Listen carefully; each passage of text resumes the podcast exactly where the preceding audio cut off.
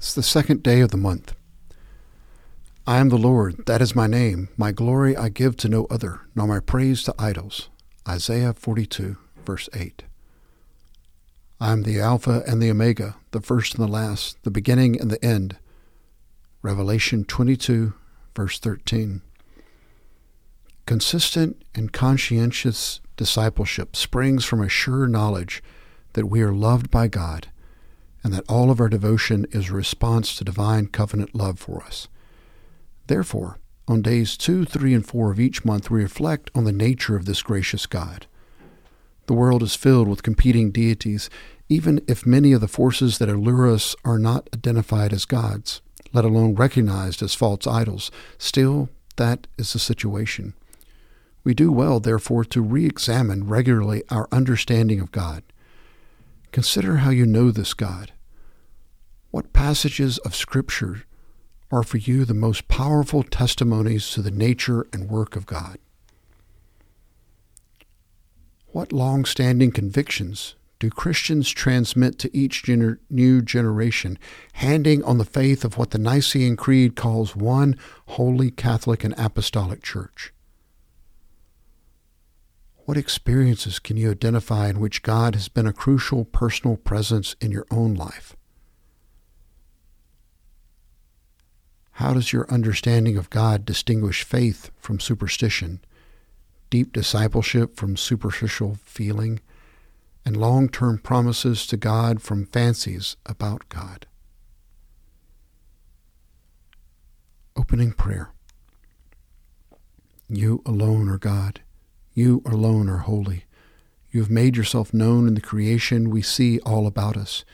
You have made yourself known in faithful covenants, in the journeys of Abraham and Sarah, in the great escape from slavery in Egypt, in the experiences of judges, monarchs, and mighty prophets. But above all, you have revealed yourself in Jesus, your anointed one, and continually you make known your presence. In the power of the Holy Spirit, your sacred breath within us, your mighty wind around us, you alone are God. You alone are holy. Amen.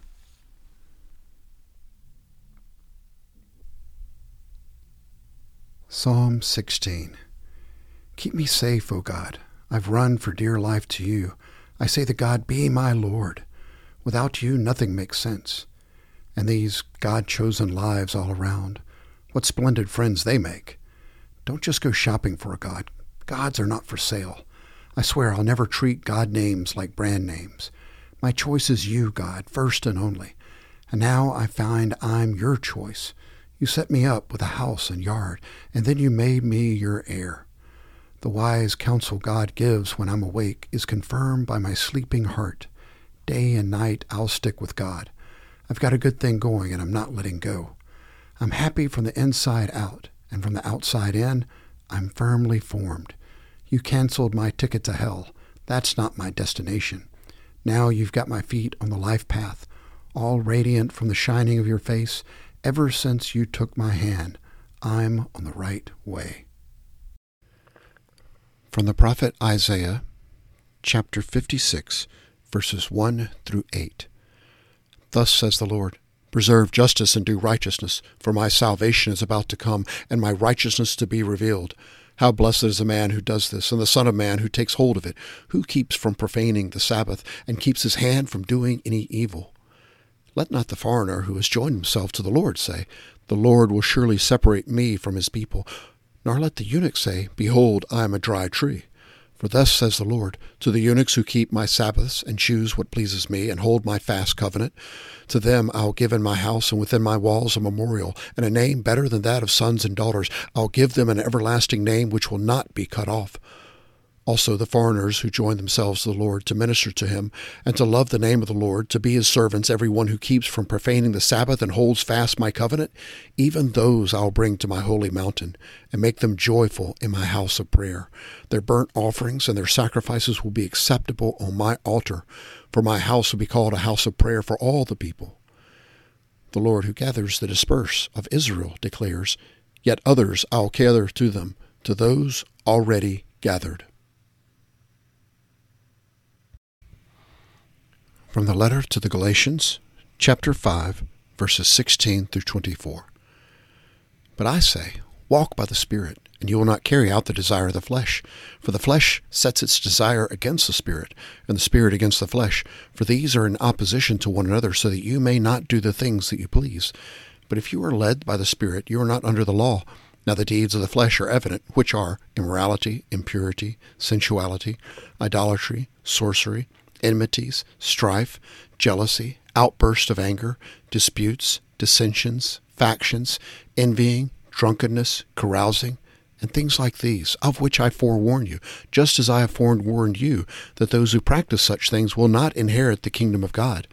But the fruit of the Spirit is love, joy, peace, patience, kindness, goodness, faithfulness, gentleness, self-control. Against such things there is no law.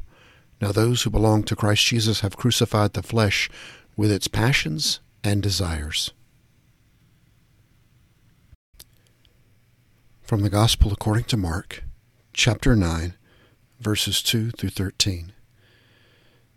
Six days later, Jesus took with him Peter and James and John, and brought them up on a high mountain by themselves, and he was transfigured before them. And its garments became radiant and exceedingly white, as no launderer on earth can whiten them.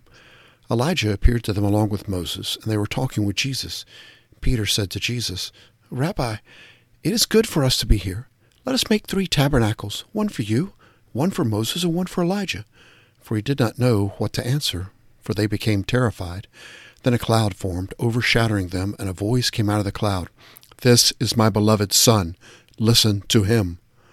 All at once they looked around and saw no one with them any more, except Jesus alone. As they were coming down from the mountain, he gave them orders not to relate to anyone what they had seen until the Son of Man rose from the dead.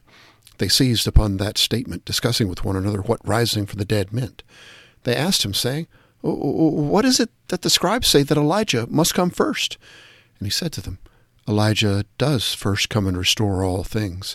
And yet how is it written of the Son of Man that he will suffer many things and be treated with contempt?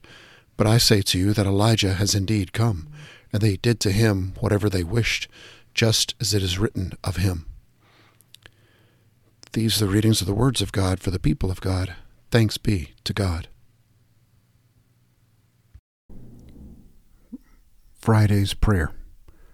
On this day, Lord Jesus, the flesh which you took upon yourself for us and for our salvation was hanged by us upon the cross. There you suffered all things and died that we might have life and have it in the abundance of your astounding grace. Blessed are you, Lord Jesus, with the Father and the Holy Spirit, one God, throughout time and all eternity. Amen. From the Methodist Handbook of Prayer for twenty twenty-three, written by Sally Dyck, a bishop in the United Methodist Church. O God of light and hope, we in the United Methodist Church are walking an uncertain pathway, not knowing where it will lead for us as a church. We lament that our differences have become dividing for some, yet we know that throughout our salvation history there have been times when uncertainties have resulted in unexpected opportunities and directions. Help us who stay United Methodists recommit to making disciples of Jesus Christ, to strengthen our relationships with our ecumenical partners, and care for our neighbors near and far. Give us eyes to see the hidden treasures in those along our path, and guide our feet into the ways of peace. In Jesus' name, Amen.